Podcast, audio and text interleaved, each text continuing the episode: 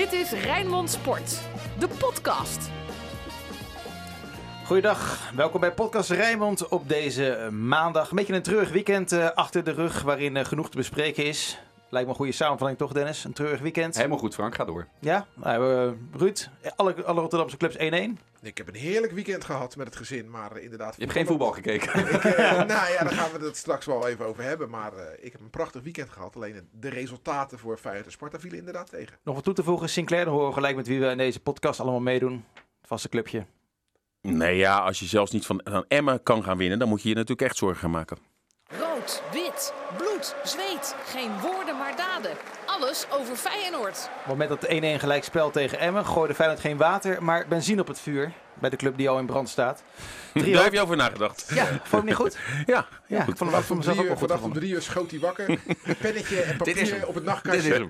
Ja. Willemijn, Willemijn, even lampje aan, even lampje aan. Ik heb hem, ja, ik heb hem. Ik heb hem. Ik heb hem. Ja, inderdaad. Drie hoofdrolspelers die een hoofdrol uh, vervulden dit weekend. Dick Advocaat, Steven Berghuis, Mark Oevermans. Daar komen we later wel op. Laten we beginnen met de trainer. Sinclair heeft Feyenoord nou maar één keer gewonnen in de laatste zes wedstrijden?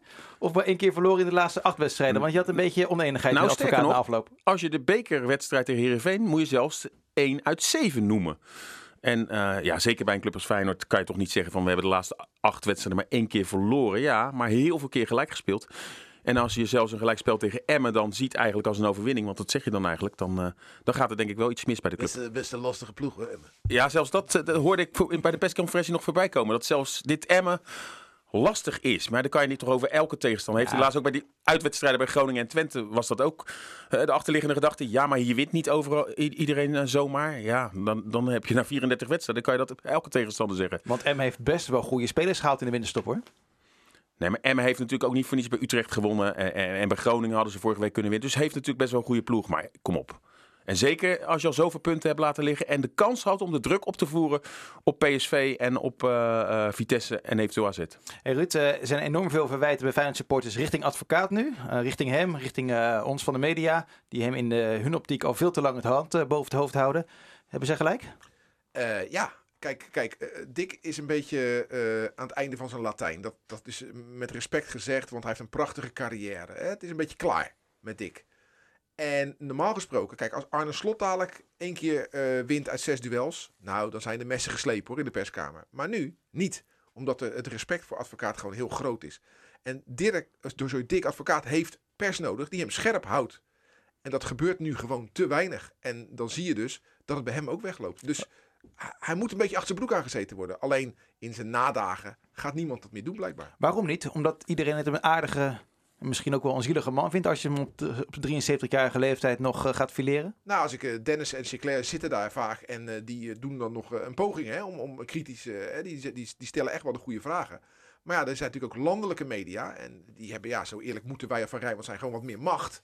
Hè, uh, Veronica Insight, uh, VI, AD, Telegraaf, die zijn gewoon zwaar op de hand van Dick Advocaat. Ja, en als dat machtsblok achter hem blijft staan, ja, ja dan... Uh... Wat ik wel moet aanvullen erbij, hè, dat is ook een kwaliteit van advocaat. Koeman beheerste dat ook heel erg goed. Um, en bijvoorbeeld een Jaap Stam had dat veel minder. Dat als je dan een kritische vraag stelt, is advocaat er natuurlijk wel heel bedreven en ervaren in, in hoe je dat dan moet pareren. Hè. Nee, dan, ben ik niet met je eens. Dan, dan uh, draait hij het eigenlijk om. Zeg maar zo'n discussie als wat je met jou uh, vervolgens uh, krijgt. Ja, maar bij heel veel mensen dat, werkt dat trucje het werkt toch na, na twee of drie keer werkt dat niet nee, meer. Maar daar, daar Ja, maar- hebben we het er nu ja. ook op deze Nee, manier maar- over. Nu werkt het niet meer. Maar, maar, maar Stam ging na wedstrijd 1 Ja. tegen Sparta al meteen vol eh, in, in, in de aanval. Ja, ben ik met, dat ben ik met je eens. Dat Koeman het bewust deed, ben ik met je eens. Maar ik- bij advocaat niet. Advocaat zegt maar wat. En mensen nemen het voor waar aan. Maar af en toe probeert hij ons echt wijs te maken dat 1 plus 1 lichtblauw is. En dan wordt er gewoon geknikt in de perskamer. En dat, dat hij, hij, heeft dat, hij heeft nodig dat mensen zeggen: nee, Dick, dat klopt niet. Want dan wordt hij geïrriteerd en dan wordt hij scherp. En dan pakt hij Maar dat moet hij dan ook vanuit de technische staf Ja, eigenlijk ja, krijgen. ja, ja. Maar daar is natuurlijk, hè, hij, hij heeft natuurlijk zijn eigen technische staf met name kunnen formeren. En dan ben ik wel benieuwd inderdaad of die tegengasser is. Want eh, ja, kijk, Dick Advocaat heeft zijn carrière natuurlijk fantastisch gedaan. Maar Tuurlijk. wat het natuurlijk wel eh, eh, gewoon is, is dat er op dit moment gewoon echt, en dat, dat, dat weten wij al heel het jaar, er is gewoon een frictie met de spelersgroep. En ja, hoe ga je dat oplossen? Maar het erge is natuurlijk voor die spelersgroep, als ik nu het heel even voor die spelersgroep opneemt, iedere keer maar in de media hoor je als ze verloren wordt, dan worden er allerlei mensen aangewezen waardoor het mis is gegaan. En er wordt nooit eens gezegd dat ze met z'n allen verloren hebben. En er zijn natuurlijk tal van spelers in de laatste tijd uh, al afgemaakt uh, in de pers. Ja, dan weet je natuurlijk ook wel hoe het werkt. Dat die jongens je nu niet voor jou de kastanjes uit het vuur gaan halen op het moment dat het heel belangrijk is. Nee, dus, dus heeft advocaat heeft kritische pers nodig. Dat heeft hij gewoon nodig en dat heeft hij nu niet. Advocaat zegt dat de spelers niet in staat zijn om uit te voeren wat hij wil. Maar is het dan ook Nou. niet zo. Nee, eh, sorry, maar is het dan ook niet zo dat advocaat niet in staat is om hen uit te laten voeren wat hij wil? Dat is het. Dat is het uiteindelijk. Kijk, aan het eind van de rit, een advocaat heeft in januari dit al een keer aan, aangegeven. Nu doet hij dat weer. Dus zo gek veel is er niet veranderd. Misschien is er wel niets veranderd wat dat betreft. En als spelers niet uitvoeren wat hij wil, en dat is zijn verhaal in ieder geval. In de tweede helft tegen Emmen zie ik het ook wel uh, terug inderdaad. Hè. Uh, dan moet je conclusies trekken. Dan is het of je trekt je conclusie, ik raak die spelers dus kennelijk niet meer, want ze doen niet wat ik wil. En het lukt me niet om dat om te keren, dan moet ik stoppen. Of het is het ander. Uh, en je zegt, oké, die spelers, uh, zelfs al is het bijvoorbeeld een berghuis, maar het zijn er meer die belangrijk zijn voor het elftal.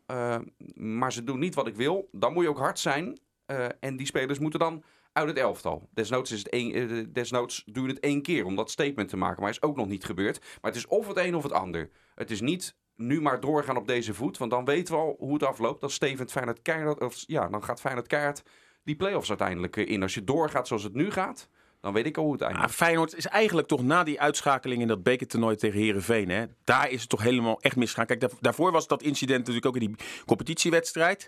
Nou, daar is natuurlijk gepoogd om alles te lijmen. Dat is niet helemaal gelukt. Maar het is volgens mij in mijn optiek met name echt helemaal uit de richting gespat. Na die verloren wedstrijd, uh, die beker kwartfinale. En daarna hebben ze dus nog maar één wedstrijd gewonnen, thuis tegen VVV. En dan, advocaat is gepocht en gemazeld. Die, die, die, die heeft overal gezeten. Die moet echt wel voelen dat op dit moment die klikker niet meer is. En dan ja, het, het, het uitzitten om het uitzitten. Want dat lijkt het geval. Ook advocaat zegt niet meer wat hij wil. En het lijkt nu of beide partijen, iedereen maar zegt... joh, het is nog een paar weken, uh, we gaan onze vingers hier niet meer aan branden. Maar nee. daar staat er nog echt te veel voor op het spel. En dan moet advocaat ook zo eerlijk zijn. Ja. Die moet nu in de spiegel kijken. Hij kan het als geen, uh, als geen ander. Door nu te kijken, kan ik nou eerlijk, eerlijk deze ploeg nog raken? Gaat het mij nog lukken? En zo niet, stop er dan mee. Want anders ja, weten we allemaal waar het op uitdraait. Dus je adviseert de advocaat nu om ermee te stoppen? Nee, ik adviseer uh, zelf goed in de spiegel te kijken en even alles achterwege laten. En natuurlijk uh, kan je de schuld bij heel veel anderen uh, leggen. En het, als hij nu zou stoppen, dan blijft het nog altijd een geweldige trainer die een geweldige staat van dienst heeft. Dan heeft hij alsnog die hele serie met Feyenoord neergezet. Uh, en is daar het feit dat hij op dit moment die ploeg niet meer raakte naar alles wat er gebeurd is. En dat hij niet de spelers heeft kunnen krijgen die hij wilde. Dat is allemaal uh, uh, in zijn voordeel. Maar heb jij echt het idee, met die, en het lijstje wedstrijden dat wij noemen, hoe we Feyenoord zien spelen, dat als we op deze voet doorgaan, en we weten ook allemaal de frictie die er is, dat gaat alleen nog maar meer exploderen als het daar ook tegen Fortuna en al die andere wedstrijden waar het verwachtingspatroon hoog is, dat ook weer tegenvalt. Maar jij zegt het is bij Heerenveen in de beker ontploft. Ik denk dat dat voor de winterstop helemaal fout is gegaan. Want alleen die, die reeks van niet verliezen heeft een heleboel gemaskeerd. Maar dat Feyenoord en met name advocaat zich op de borst slaan dat het gelijk speelt thuis tegen Heracles en Sparta. Ja, dan zit er iets structureels fout in die club. Ja. Toen hadden ze veel harder op, de, op moeten zijn van joh, advocaat had toen moeten zeggen het is een bloody shame dat wij tegen 10 man van Heracles in de Kuip niet winnen. Nee, wat zei hij? Meer zit er niet in. En wat werd erop geschreven? Meer zit er niet in. Daar is het fout gegaan. En die bekerwedstrijd was eigenlijk het, het, het, het, het, het, het vonkje wat Kruidvat nodig had om te ontploffen. Maar toen viel echt al het ja, perspectief maar daarvoor weg. was het al helemaal fout. Want die, het ergste wat Feyenoord kon overkomen is 26 keer niet verliezen. Dat is heel slecht geweest voor Feyenoord. Nee, dat heeft klopt. de boel zo ongelooflijk gemaskeerd. Klopt. Maar ik, ja, ik blijf wel bij, er waren wel veel aanwijsbare redenen met zoveel geblesseerden. Daar wil ik advocaat nog wel uh, uh, uh, een beetje in mee meegaan. maar na de winterstop toen juist iedereen tot zijn beschikking heeft, toen is het echt helemaal in elkaar geklapt. Ja, maar ook, ook veel geblesseerden hebben is toch ook een onderdeel van het team zijn. Dat is hetzelfde dat je een wielrenner uh, niets kan verwijten als hij van zijn fiets afvalt. Terwijl ja, je moet als wielrenner gewoon op je fiets blijven zitten. En dat is bij Feyenoord ook die geblesseerden. Als je uh, uh, vol twee wedstrijden achter elkaar gaat spelen in Duitsland midden in de voorbereiding, terwijl dat niet slim is. Ja, dan werk je dat toch gewoon in de hand, die blessures. Dus ik vind niet dat uh, de leiding van Feyenoord zich kan zeggen, ja, dat overkwam ons die blessures. Nee, hebben ze zelf aan meegewerkt. Of je, houdt, of je, of je blijft ver opstellen. die met zijn eh, zwakke gestel geen Ja. eh, drie wedstrijden in acht dagen kan spelen. Ja, nou, ik kan het voorbeeld nog wel eens noemen van eh, Sparta in, eh, in de Kuip. Ver raakt geblesseerd in de eerste helft. Iedereen ziet het. Hij moet eraf. Nee, laten staan. Een tweede helft raakt hij nog erger geblesseerd en is hij een paar weken weg. Ja, dan, dan kan je toch niet zeggen, ja, al die blessures. Ik denk dat eigenlijk vanaf het begin van het seizoen dat gedoe over die speelwijze, dat sluimert al dit hele seizoen er doorheen. Waar vorig seizoen, na eerst het echec van Jaap Stam, iedereen eigenlijk achter ehm, dat plan van, eh, van advocaat stond. Dat was vorig seizoen echt zo. Is het nu, vanaf speelronde 2, toen begon het eigenlijk al. En na het gelijkspel tegen Twente thuis. Achteraf niet eens zo'n verkeerde wedstrijd. Op het einde kreeg Feyenoord nog de nodige kansen. Maar toen begon het al. Met dat interview met, eh, met Berghuis publiekelijk. eh, over dat hij eigenlijk veel hoger druk wil zetten dan dat de trainer het wil. Dat is het eerste moment dit seizoen dat het begon. En eigenlijk is dat Sluimeren. af en toe Ja, ging, ja. appte dat weer weg. Af en toe kwam het weer terug. En voor mij is het kantelpunt ehm, geweest in dit seizoen. Hoe gek het misschien ook klinkt. En ik ga hem zo onderbouwen. De wedstrijd in de arena. Ja, ja. Waar iedereen heel erg positief over is. Maar dat is voor mij, als ik het nu terug ga bekijken, het kantelpunt geweest. Want wat gebeurde daar? Feyenoord eh, komt achter en gaat de tweede helft spelen op die manier. Zoals bijvoorbeeld, even makkelijk gechargeerd gezegd, het kamp Berghuis het wil. Feyenoord stond toen heel erg hoog, hoog druk aan het zetten. En speelde bij Vlagen zelfs ehm, Ajax toen even weg. Was, had gewoon het betere van het spel. Feyenoord verdiende daar een resultaat. Daarna kreeg je die wedstrijden waar jij ook aan refereert. Met onder andere eh nou, de competitiewedstrijd tegen Heerenveen. Maar ook AZ. Waarbij je het echt weer terugzag. Zeker tegen AZ was dat het geval. Dat die spelers toch weer anders in het veld stonden. eh, tactisch gezien. Dan hoe advocaat het het liefste wil. En vanaf dat moment, na die wedstrijd in de arena. Na alle lof die er toen kwam. ehm, is het echt weer dit weer gaan leven. Eh, en is Feyenoord gewoon heel vaak op zijn bek gegaan. Tot aan deze tweede helft tegen Emma aan toe. Daar zie je het gewoon weer gebeuren. In die tweede helft, je staat notabene al 1-0 voor. Tuurlijk moet Feyenoord voor een tweede doelpunt gaan. Dat snap ik ook wel. Maar doe dat een beetje met het hoofd erbij. En nu gaan zelfs verdedigers mee naar voren. Het lag af en toe weer open. Je ziet het aankomen. En vervolgens is er niemand in dat veld. eh, ook Nee. niet als het vanaf de kant, of het nou wordt aangegeven of niet. Ik neem aan van wel. Niemand die dan de boel gewoon dicht eh, gooit en gaat spelen zoals het eigenlijk moet. Hoe dit team het beste presteert. Maar inderdaad dit, maar ook dat het ook wel weer blijkt dat Feyenoord veel te weinig voetballend vermogen heeft om al die kleine tegenstanders. Kijk, tegen PSV uit en alles in omschakelvoetbal is ook niet zo heel moeilijk. Hè? Je, je staat heel gegroepeerd en je komt er dan met, met kwalitatief goede voetballers uit. Nou, dan krijg je je kansen en dan heb je dus de kans om te winnen. Hebben we eigenlijk in al die topwedstrijden wel gezien. Maar het hele rijtje wat Ruud ook opnoemt tegen de kleintjes waar de punten tegen verloren worden. Of wedstrijden die ten nauwnood werden gewonnen, ook uit bij Emmen. Het geeft ook aan ja, dat hoe advocaat wil voetballen. Eh, ja, het, het, het is wel laf voetbal, waardoor je juist tegen maar die kleintjes... Ik ben het hier, ik ben het hier echt niet mee eens. eh, dat het laf voetbal is. Ik, ik vind het ook hartst, het kan ook hartstikke mooi voetbal zijn, reactievoetbal. Ik zie AZ ook sommige wedstrijden Nou, spelen. maar, maar hoe vaak hebben wij nou niet de discussie dat je zelf ook aangeeft dat Feyenoord in de Kuip vanaf minuut 1 een tegenstander bij de keel moet grijpen? Klopt, maar En wat doet Feyenoord? Ja, Ook uit bij RKC en alles. Tegenhouden, tegenhouden, hopen. Dan kom je achter en dan ga je nog proberen te repareren. Nou, uit bij Fortuna en alles, dan lukt dat nog wel. Maar Feyenoord heeft toch veel te weinig voetballend vermogen. Wat je dus moet ontwikkelen op een training. eh, om ervoor te zorgen dat je die tegenstander stuk kan spelen. Ja. En nu tegen Emmen wordt het in minuut 78 1-1. Ja. Bijna iedere topclub weet daarna nog wel 3, 4, 5, zoals ook tegen Twente thuis, wel eerder in het seizoen, nog kansen te creëren. En als die er dan niet in zou gaan, kan je zeggen, ja, het is pech. Feyenoord heeft geen kans meer gekregen. Nog een schot van Berghuis voorlangs. Dat heeft toch met voetballend vermogen te... zeker. Dat is de lange termijn. Daar moet je aan werken. Daarom komt er ook een andere trainer waarmee Feyenoord hoopt om dat voetbal erin, eh, eh, erin te krijgen. Maar als je in het hier en nu bent en je weet, je hebt spelers die kennelijk nu, en oké, dat had je beter ontwikkeld moeten hebben wellicht, eh, die dat niet kunnen, dan moet je tegen Emmen, ook tegen Emmen thuis, en ik weet heel veel mensen halen de neus ervoor op, eh, maar dan moet je gewoon slim zijn. Iets verder inzakken vanuit de tegenstand. Want Emmen was gewoon aan het komen. Emmen gaf zelf ook ruimtes weg. Doordat het, het vecht voor zijn laatste kans staat 1-0 achter. En iedereen haalt zijn neus ervoor. Want het is Emmen thuis en Feyenoord Nee, moet het spel nee. maken. Daar heb, heb ik helemaal geen boodschap aan. Maar Nee, tegen maar- VVV zeg jij, was jij wel tevreden hoe Feyenoord het aanpakte? Kijk, Tuurlijk. eh, Vitesse uit of zo, begrijp ik het, hè? Dat je misschien wat inzakt of PSV uit. Ja. Maar je mag toch wel iets meer verwachten van Zeker. Feyenoord Emmen dan alleen Dan- maar te zeggen, dan, joh, Emmen... dan leg ik mezelf niet goed uit. Ga ik nog één nog één keer proberen. Even kort aan Dennis. Hè? Ja. Wat ik vind, is Feyenoord moet altijd, tegen Herenveen thuis was dat ook het geval, ook al pas in de tweede helft maakten ze die goals. Je moet altijd proberen tegenstander bij de strot te grijpen en, en zelf het spel spelen zoals jij het net zegt. Als je nou merkt, na een minuut of tien of zeven, dit werkt niet, ga dan in hemelsnaam iets anders doen. Zak dan wat verder in en ga vanuit de tegenstoot, wat dit Feyenoord wel degelijk kan. En ook al is het zelfs tegen Emmen thuis, gewoon doen. En uiteindelijk haalt Feyenoord dat potje er gewoon uit hoor. Maar wat jij zegt, jij, wat jij zegt, jij suggereert een, een, een strakke teamdiscipline en goede trainingen waarin gewerkt wordt en waar tot een goed resultaat wordt gekomen. De geest is uit de fles. Het maakt niet meer uit wat ze nu doen. Als Feyenoord nu nog gaat winnen van Fortuna, wat zomaar kan, toeval. Als Feyenoord gaat verliezen, toeval. Het is nu gewoon godzegende greep, we kijken maar. Want er is geen enkele invloed meer van de technische staf op de spelers. Spelers liggen dwars. Berghuis doet maar waar hij zelf zin in heeft. De Sinisterra doet waar hij zelf zin in heeft. Het is op, het is klaar, het is over. En er zijn spelers die allemaal op andere posities eh, eh, spelen. En, en, en Linsen, hij wordt dan eh, geroemd, hè? En hij werkt zich drie slagen in de ronde. Maar het hele lijstje van wedstrijden die wij nu noemen, die dus niet worden gewonnen, is wel iedere keer gebeurd toch met Linsen als spits. Die iedere wedstrijd waarschijnlijk een voldoende speelt, maar het is geen spits. Maar Makai zat hier vorige week, die vertelde het ook. Is geen spits. Zet hem gewoon lekker aan de linkerkant en zet een van de spitsen die daarvoor gemaakt is. En dan kunnen we wel het lijstje van dat, dat ze geblesseerd zijn te weinig doelpunten maken. Maar in, ook tegen Emmen in looplijnen, in heel veel zie je dat Linsen gewoon juist iemand is die aan de zijkanten moet spelen met ruimte voor zich. En Kan het dan zo nog- zijn, Zo hè? hebben we nog, nog een aantal eh, spelers die op hele andere posities spelen. Op de lange termijn werkt het niet. Kan het dan zo zijn dat Linse in de volgende wedstrijd tegen Fortuna, meen ik, eh, linksbuiten gaat spelen, Jurgensen of Bozenik in de spits en dan Sinisterra op rechts? Oftewel dat Berghuis zijn plekje kwijtraakt? Nou, dan zou, Sluit eh, ik niet uit. Maar, maar dan zou je dus in moeten grijpen. En, Ja. eh, eh, maar dat zegt Moet Dennis hij toch ook? Ja, Dus maar of- nee, maar, zelf weggaan. Het is of of het een of Ik zeg ook niet dat dat gaat gebeuren. Ik Of weggaan. me niks als het gewoon zo doorsluimert. Maar in mijn optiek is het of het een of het ander. Maar als je je doorgaat zoals het nu gaat. die dadelijk in oranje misschien één of twee doelpunten maakt... eh, het, en, en die stel je de eerstvolgende wedstrijd niet op.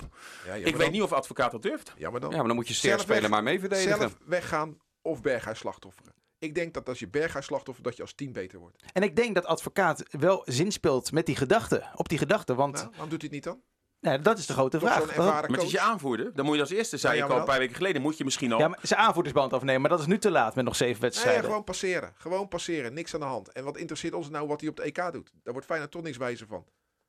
Hij, kost, hij kost 4 miljoen. Ik denk toch niet dat er een club komt en zegt... ik ga 40 miljoen geven voor iemand die 4 miljoen, voor 4 miljoen is op te halen. Ja, en ze weten ook eh, de geschiedenis van Berghuis, dat het een lastige jongen is. Maar Dus- het is, het is, kijk wel naar zijn cijfers. eh, Hoe die Feyenoord bij de hand neemt. Nou, en eh, en dan, dan zijn er maar weinig trainers. De laatste tijd niet, Sinclair. nou, zijn cijfers spreken nog wel boekdelen. Ja, haal de strafschoppen er even af. Maar eh, met assisten, Ja, maar ik vind dat hij gewoon ondermaats presteert. Ik dat, vind- dat vind ik ook. Alleen er zijn maar weinig, weinig en, en, trainers. en het blijkt dat iedereen zich ergert aan hem. ja. Ja, advocaat nou, zoekt nu echt wel heel nadrukkelijk de confrontatie op hè, met Berghuis. Dat deed hij na afloop met ESPN al een klein beetje. Nou, nou to- toen bij jou op de persconferentie, Sinclair, je had een, voor, een gezien met een ballenjongen. Wat, Ja, en hij heeft na de persconferentie heeft hij eh, eh, nog met de nodige journalisten ook gestaan. De advocaat is dan nog meer uitgesproken dan dat hij op camera is. En dat zou heel goed toeval- kunnen- Ook geen toeval dat de, de verhalen over Berghuis naar buiten komen. Want dit leeft gewoon bij advocaat echt eh ja, heel want zondag erg. stond een artikel op ad.nl inderdaad dat er een akkefietje was afgelopen week met Berghuis en Malasia. Eh werd wel gecounterd ook weer direct eh, daarna, omdat er... Malasia stond met een cornervlag Ja, geloof die ik in zijn hand. Nou, er zijn er geen cornervlag of zo, maar goed, er schijnt wel weer een akkefietje geweest te zijn, het zoveelste. Dat Dus. klopt, het was een, een, beetje flauw nu. eh Mikos eh, van het Algemeen Dagblad schreef op dat hij met de corner, dat hij de cornervlag de borstjes in, eh ingooide. Maar het was gewoon die stok die bij partijspel gebruikt Ah, ja, wordt. En dat was dan formeel technisch gezien geen, geen cornervlag. eh potato Ja, potato. zoals het formeel waarschijnlijk ook geen ballenjongen was waar eh, Berghuis tegen wij zagen het allemaal gebeuren. Iedereen op de perstribune. Het was iemand van een jaartje of 18 die daar stond. Nee, ouder.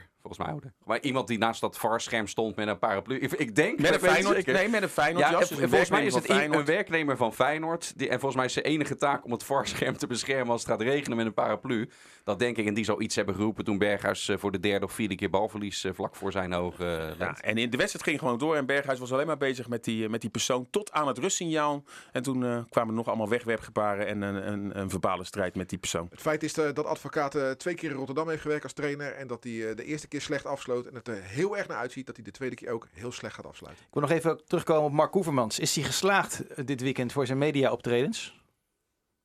Dat hangt af van het resultaat wat mij betreft. Dat Nee, ik vind, nou, vind dat- jij dat Mark tuurlijk. Koevermans het goed heeft gedaan? Dat hangt er dus vanaf Ja, of, hij het resultaat heeft bereikt. Zijn doel was namelijk met dat filmpje om te zorgen dat zoveel mogelijk mensen ehm, eh, van teruggaven van hun geld afzien. En of het geslaagd is of niet, dat weet je pas aan de hand van het resultaat wat er... Ja, eh, het mooie is, nu heeft Koevermans zelf de kastanjes uit het vuur gehaald.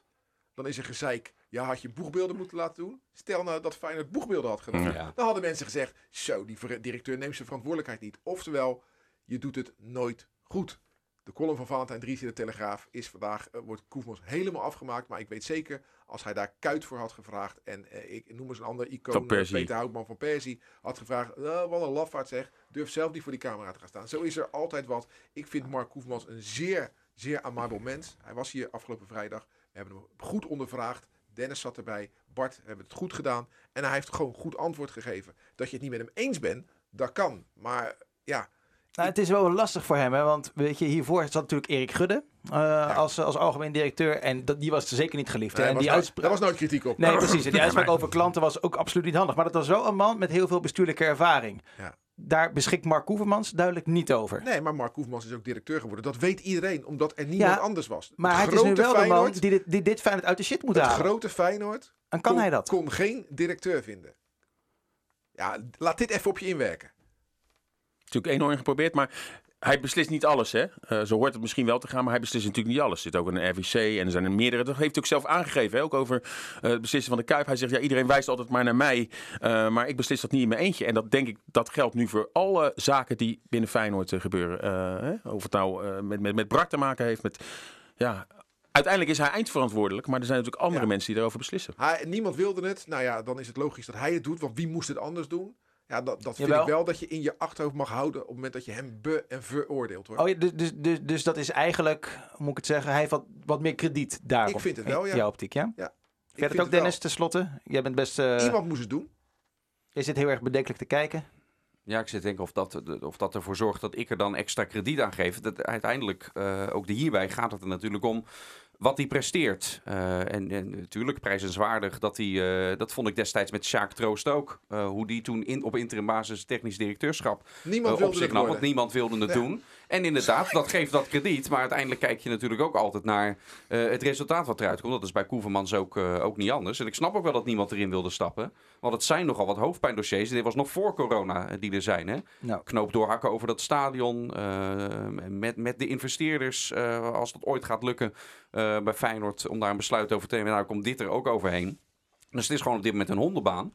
Eh, maar als je hem aanneemt, eh, dan moet je het vervolgens ook. ook En als hij nou had gezegd, ik, ik, ik doe het niet. Ik blijf lekker veilig in mijn dan had uiteindelijk, zitten. had uiteindelijk iemand anders het gedaan. Nou, wie dan? Ja, dat weet ik niet. Maar Nee, uiteindelijk, had dus iemand, ik vind an- uiteindelijk had iemand anders Ik het dan vind het goed gedaan. dat hij de verantwoordelijkheid heeft genomen. Maar je denkt En- toch niet dat uiteindelijk niemand dan die functie... Uiteindelijk gaat iemand die functie toch bekleden? Ja, tuurlijk. Er is altijd wel een gekke Jaapie ergens in Rotterdam. Nou ja, eh, en nu, en nu was. Mark Hoevermans die gekke ja, Nee, nee, maar als nee, hij nee, niet was hij geweest, iemand hij- anders het hij gedaan. heeft- Ja. Hij heeft, eh, hij heeft eh, zijn verantwoordelijkheid genomen. Hey, omwille van de tijd, want we hebben nog vijf minuten. Sinclair moet naar Jong Oranje. Onder andere interviews met Bijlo en Malasia. Malasia. Nou, prima. Gaan we hashtag FCR schrappen? Ik weet dat jullie dat heel erg Ah. vinden. Ah, ja, Maar Ja. Boetius al een assist dit Ja, weekend. maar die komt zo nog bij de Rijnmond van de Week. We hebben nog een klein rubriekje. dus eh, eh, even die lieden van de andere clubs. Hoe staan de koppen en hoe zitten de noppen bij Sparta, Excelsior en FC Dordrecht? Dit is het Rijnmond voetbaloverzicht. Gaan Excelsior... Andere clubs? Eh, die zijn er ook nog. Ja, sorry. Maar Ik zie Excelsior en het stoom Dordrecht. uit Ruud Ja, Zorgen komen. Jij noemt. Sparta een andere club. Het is een, nou ja, wat alleen niet anders is bij Sparta is dat het nu al voor de vijfde keer dit seizoen in de blessuretijd een eh, tegengoal eh tegen krijgt. Ja, Eén antwoord, Ruud. tegen, Want, tegen wie nog meer? Eh Poel, even uit mijn hoofd. Eh, Feyenoord, PSV. Feyenoord niet. In blessuretijd kregen Ja, ze... 2-0. Nou, Vorig en, seizoen. hey, luister toch wat ik zeg. In blessuretijd kreeg je een doelpunt Ja. tegen.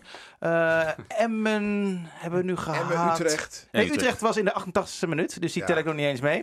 Maar goed, is het een incident, eh, Ruud, dat ze in de laatste, in de slotfase vaak tegendoelpunten tegenkrijgen Ja, of ik, niet? blijf maar, ik blijf het maar relativeren. Dat wil niet zeggen dat ik het leuk vind. Hè. Begrijp me goed. Maar als je bij Sparta speelt, ben je niet zo goed. Heel simpel. Nou ja, en Heile doet iets fout. Ja, of je dat nou in de eerste minuut doet of de laatste minuut. Het is gewoon lullig. Ik heb ook uh, potverdorie gezegd in de huiskamer. Kreeg ik eh, flink voor mijn valie van mijn vrouw. Want er zaten kinderen bij. maar eh dit was een enorme fout van Heile. Maar ja, dat, dat krijg je met de spelers van het niveau Heile. Prima, gaan we het er morgen in de podcast verder over hebben. Ehm Rijnmonden van de Week. Wie viel erop deze week? En op wie moeten we gaan letten? De Rijnmonder van de week. Wilde jij heel graag Jean-Paul Boetjes Nee, jij, zeggen? jij natuurlijk. Nee, nee, ik had eigenlijk een ander genomen, maar... eh, Ja, maar hoela. Ja, serieus, serieus. Kan ik zo onderbouwen. Ik had Ronald Koeman. Is gisteren 58 geworden. Hebben een geweldige wedstrijd eh, gespeeld tegen Sociedad met 6-1. Heeft nu al 18 wedstrijden in La Liga eh, niet verloren. Dat gebruiken trainers vaak, eh, die statistiek. Het, Ja, Het niet verloren. Die, die, die Maar- er wel even tegen dan. ja. Maar ook met, eh, met geweldig voetbal gisteren. Ja, Ja. Ik wilde Ronald Koeman eh, graag nomineren voor de Rijnmond van de Week. Maar het is wel echt de uitspraak nu in deze tijd. Ik weet een paar jaar geleden ging het altijd over het proces. En toen hoorde je elke trainer opeens over het proces. Dat hoor ik nu niet zo vaak. Maar nu gaat het om dat je moet kijken naar hoe vaak je niet verloren hebt. Ja. ja, niet helemaal natuurlijk, maar... Maar heel knap, want in ogenschouw nemen wat er allemaal gebeurd is afgelopen Precies. zomer in Barcelona. eh, met Messi, et cetera. Met de, de, de dreun in de Champions League. Als je ziet wat een achterstand ze hadden op Atletico en ze Nog maar nu... vier nu, toch? Ja, nog een En vier nu punten. kans hebben Voorbij om, eh, Real Madrid ook, sinds gisteren. Ja, Atletico dat in de allerlaatste minuut nog een penalty tegenkreeg. Anders hadden ze puntverlies geleden, maar die werd door de tegenstander misgeschoten. Anders hadden ze weer ingelopen. Kortom, eh, ja, knap. Zeer zeker. Zeer zeker wel. Ik ga voor Julian Baas. Ja, mooie goal. Hele mooie goal, jonge jongen. En eh, daar moet Excelsior denk ik ook van hebben. Hij heeft geen geld om daar weer spelers te halen. Dat is, elk jaar wordt het natuurlijk een stukje minder nu ze in de is. Dus van dit soort jeugdtalenten eh, moet je het hebben. Nou ja, scoorde een mooie doelpunt op de Vijverberg. 1-1 gelijk spel. Zouden we daar nog kunnen winnen? Ze hadden zelfs kunnen winnen. Ja. Knap, omdat graafschap voor promotiestrijd. Dus ik ga voor Baas. Mark Koevermans. Ja, simpel. Die heeft eh, heel veel kastanjes uit het vuur gehaald eh, de afgelopen dagen. En daar kan je van vinden wat je vindt. Maar eh, ja, het is een hondenbaan en hij voert hem uit. En eh, daarom voor mij Rijnmonde van de week. Lennart T. Voor het eerst in tien jaar een Spartaan, een eh, Spartaanse spits die eh, in de dubbele cijfers komt. Hè, qua doelpuntenproductie heeft zijn tiende gemaakt. Is, zal ook nog niet de laatste van het seizoen zijn. Poepon en Valkenburg deden dat voor het laatst. Dus die noem ik. En eh Feyenoorders verdienen het niet deze week om genoemd te worden.